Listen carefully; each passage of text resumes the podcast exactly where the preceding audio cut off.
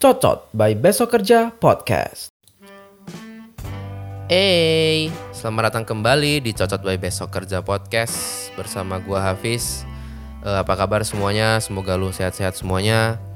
Dan oh ya, buat lu yang nanyain eh, bincang bantal ke mana, eh, gua lagi lagi mencari topik yang sesuai untuk dibicarakan sama istri gua. Karena eh, istri gua tuh eh, nggak ngikutin semua isu kayak gua gitu. Jadi daripada gua paksain bikin bincang bantal dengan istri gua dan eh, tidak nyambung.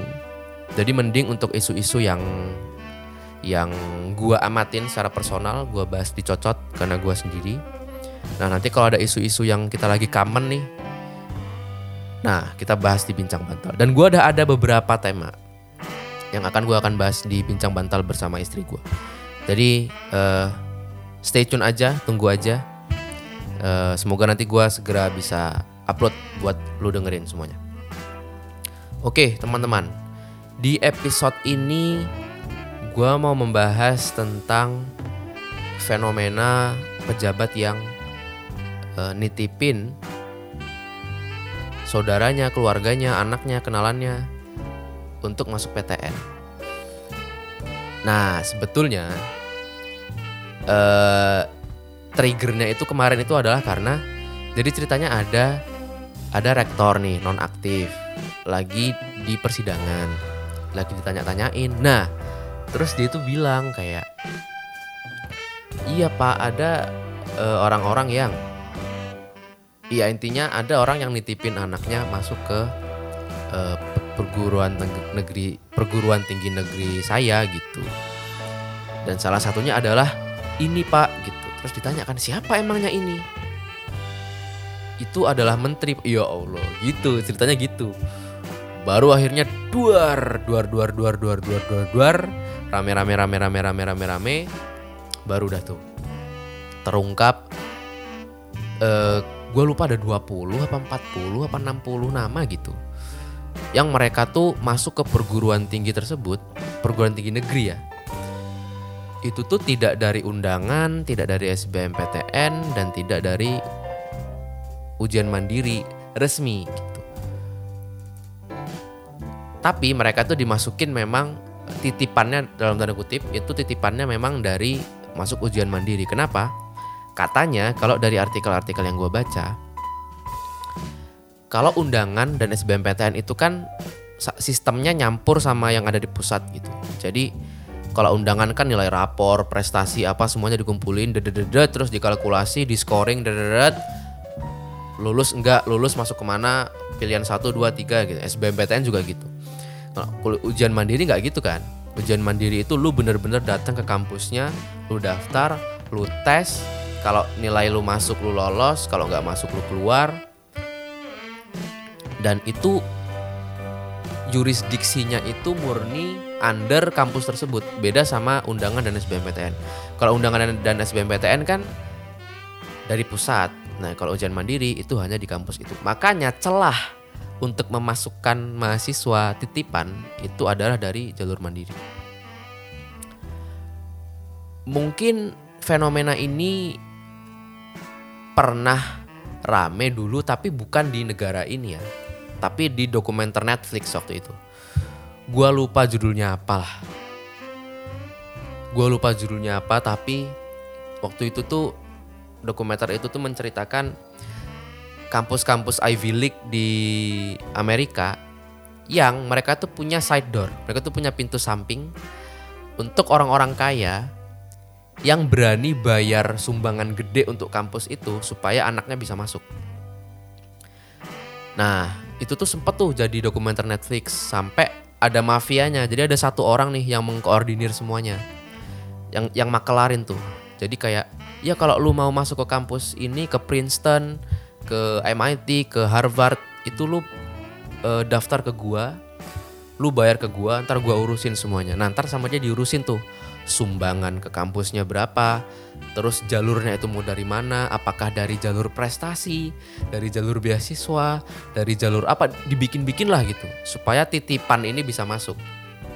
Nah, waktu itu tuh kalau nggak salah tuh, contohnya ya, kalau di Amerika tuh kan selain dari jalur ujian mandiri dan undangan, itu kan mereka tuh punya kayak jalur jalur ini jalur hobi gitu jalur bakat. Jadi kalau ada anak yang bakat basket atau bakat renang atau bakat memanah lempar lembing apa nah itu tuh ada tuh berapa kursi untuk orang-orang itu. Nah di situlah datanya dimanipulasi. Kan gampang loh. Lu bikin sertifikat palsu isinya juara lomba renang eh, tingkat kabupaten ini gitu tingkat provinsi ini negara bagian ini itu kan gampang kan. Terus ada juga foto-fotonya itu di dimanipulasi gitu. Kayak jadi misalnya dia tuh mau dimasukin sebagai atlet renang. Nah akhirnya dibuat tuh. Dia disuruh photoshoot gitu. Ya lucu banget. Dia disuruh photoshoot seakan-akan dia tuh atlet renang padahal dia nggak bisa renang. Ya Allah lucu banget. Nah gitu dia. Jadi ada ada sindikatnya tuh di Amerika waktu itu.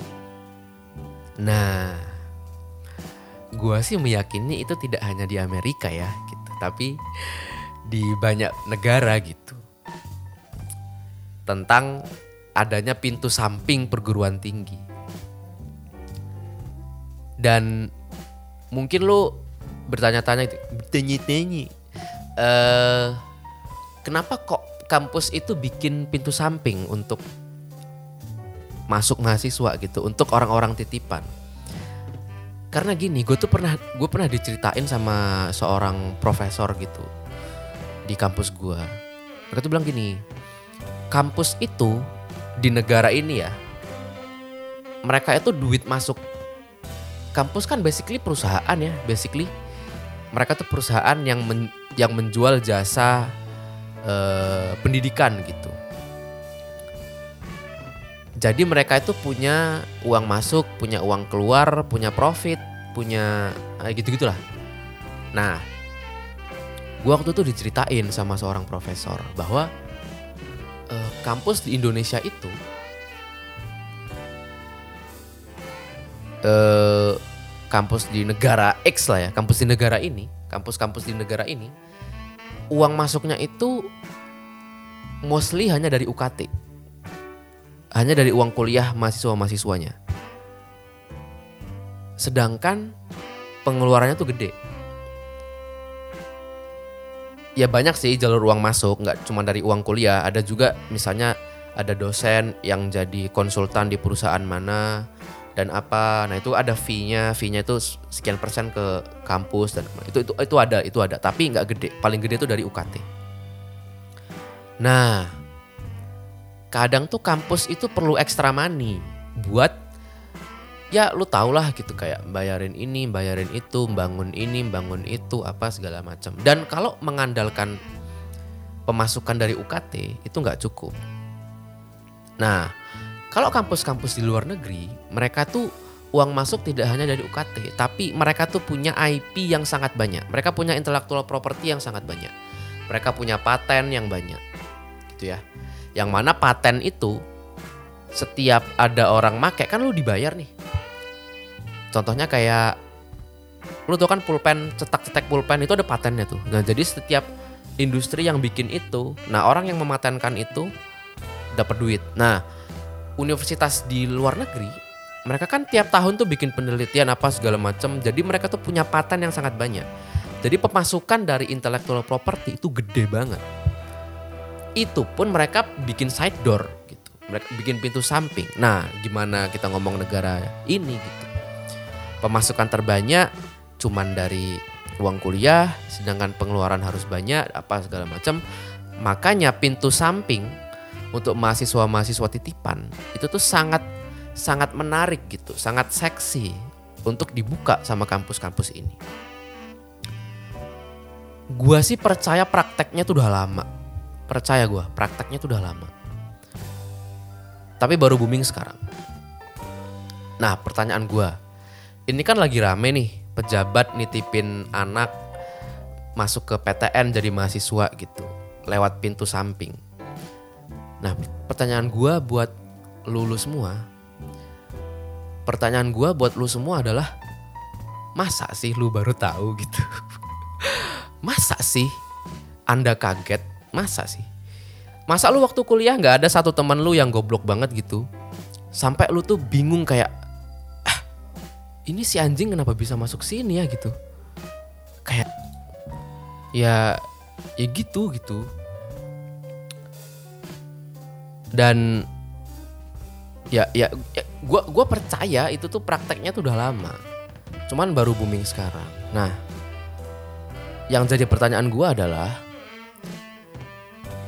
kan kita kemarin-kemarin kan lagi disorot tuh eh, institusi aparat tertentu gitu ya yang mana banyak orang bilang kayak loh wajar aparat-aparat ini tuh nggak tahu gimana cara menangani ini, gimana cara menangani itu, gimana harus behave secara aparat gitu ya. Ya karena masuknya tuh bayar gitu. Banyak orang yang kemarin tuh bilang gitu. Mau jadi apa keamanan dan ketertiban di negara ini kalau aparatnya aja masuknya nyogok gitu katanya. Nah sekarang pertanyaan gue adalah, lah ya ternyata tidak hanya institusi itu gitu. Ternyata institusi pendidikan secara umum pun main permainan yang sama. Terus pertanyaannya mau mau jadi apa kita semua gitu. Kampus itu kan adalah apa ya? Ya level terakhir menuju seseorang itu masuk ke kedewasaan gitu. Dia punya SD, SMP, SMA, kuliah baru dia masuk ke real life tuh, kerja, menikah dan hidup dengan gaji dan apa segala macam. Kuliah itu tuh kawah candra di mukanya gitu. Jadi kalau kuliah ini tidak menggembleng dan tidak menatar orang-orang ini dengan seharusnya, ya gue sih nggak heran ya kenapa generasi-generasi sekarang nih asik kalau misalnya SD-nya jelek, SMP-nya jelek, SMA-nya jelek, kuliahnya sukses, biasanya sukses nih orang ini. Tapi kalau, aduh, nggak tahu ya. Gua, gua sih, gua sih sedih dan prihatin. Bukan bukan apa-apa, bukan karena gua iri, karena gua tidak punya privilege itu. Gua, gua takut. Aduh, udah SD, SMP, SMA di swasta, sekolah mahal, jadi lu punya duit bisa masuk. Kuliah, lu pakai pintu samping, bayar juga. Terus lulusnya lu bayar juga. Terus mau gimana gitu? Ya iyalah orang tuanya kaya gitu. Tapi kan harta itu bisa habis kalau lu nggak bisa maintain. Kalau orang kaya orang kaya ini mentreatment anak-anaknya dengan cara seperti itu, itu tuh sama aja dengan membunuh keturunan lu. Maksud gue iya lu punya fortune lu punya harta yang banyak banget gitu. Tapi kan kalau anak lu nggak bisa handle itu kan sama aja abis duit lu nanti. Jadi gue sih mempertanyakan keputusan orang-orang tua ini untuk ngemanjain anaknya gitu. Lu gimana gitu apa apa yang lu cari dan ya Allah ini kan perguruan tinggi negeri gitu. Kalau swasta oke okay lah, maksud gue swasta kan ya dia private company gitu, nggak nggak berafi, ber, berafiliasi dengan. Ini kan ya Allah ini kan perguruan tinggi negeri gitu. Gue sih sedih ya, karena kan prestisnya beda tuh. Dan ya berita terkini sih katanya si menteri itu menyangkal ya, menteri itu menyangkal bahwa dia menitipkan keponakannya ke universitas itu. Tapi bukti WA-nya ada itu masalahnya. Ada bukti WA kayak iya pak nanti anaknya akan kami bantu ya. Sedih bro, sedih bro. Iya kan dan terjawab sekarang kenapa banyak lulusan-lulusan PTN yang begitu kerja goblok gitu.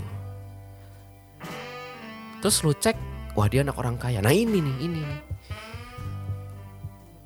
Dia masuk bayar keluar bayar goblok gitu. Dan ya aduh. Gua sih nggak tahu praktek ini akan hilang atau tidak setelah berita ini naik gitu. Menurut gua sih susah susah untuk hilang. Karena selalu ada pintunya dan selalu ada orangnya yang mau ngurusin tapi menurut gua doa gua sih supaya orang-orang yang masuknya dititip dan keluarnya pun bayar itu langsung kelihatan gitu. Jadi nggak ada yang mau nerima dia kerja nggak ada yang mau nerima dia jadi menantu nggak ada yang mau nerima hidupnya susah lah gitu. Itu aja sih doa gua sih. Supaya culture manja-manja ini tuh abis gitu sedih bro sedih bro. Lu kalau kuliah jadi bantu tuh hidup lu gimana gitu? Kan ya kuliah susah tapi kan setelah itu lebih susah. Jadi kalau kuliah aja lu dibantu gimana lu kerja lu gimana ngurusin keluarga lu gimana punya anak siapa yang mau bantu? Ah nggak tau dah gue nggak tau dah. Ya semoga anak gue nggak gitu lah ya semoga gue jadi orang kaya tapi semoga gue tidak jadi orang kaya yang manjain anak-anaknya sih gue Gak kuat gue ngelihatnya kasihan. Kasihan anaknya sih kalau gue itu tadi kalau dia kuliah jadi bantu terus gimana dia hidup gitu? Gimana dia kerja? Gimana dia berkeluarga punya anak? Siapa yang mau bantu masa? Ya Allah. Orang tua harus turun ke rumah tangga. Oh iya mungkin itu ya kenapa banyak mertua-mertua dan orang tua orang tua yang ikut campur ke rumah tangga anaknya gitu. Anaknya tolol dia nggak tahu tuh gimana untuk menjalani hidup ini dan apa segala macam. Ya itulah ya. Intinya intinya itu uh, gue nggak tahu prakteknya akan hilang apa enggak tapi doa gue semoga orang-orang ini langsung ke langsung ke jadi di dunia kerja dia tuh nggak diterima dan dan enggak ya, yang pertama ya semoga semoga hilang beneran prakteknya. Kalau nggak bisa hilang ya semoga orang-orang ini bisa terdeteksi. Jadi perusahaan itu nggak mau nerima mertua mer, calon calon mertua calon mertua nggak mau nerima dan lain-lain dan lain-lain. Jadi dia paham tuh bahwa hidup ini adalah perjuangan gokil. Oke itu aja teman-teman untuk episode kali ini semoga uh, bisa menjadi pencerahan dan semoga lu terhibur Apabila ada kritik dan saran, silakan kirim email ke besokkerjapodcast@gmail.com, besokkerjapodcast@gmail.com atau DM ke Instagram at Fatian Puja Kesuma at F A T H I A N Puja Kesuma. Sampai jumpa di episode selanjutnya. Fatian Hafiz signing out. Bye bye. Cot cot cot cot cot cot cot cot cot cot cot cot Cocot cocot cocot cocot. Cocot by Besok Kerja Podcast.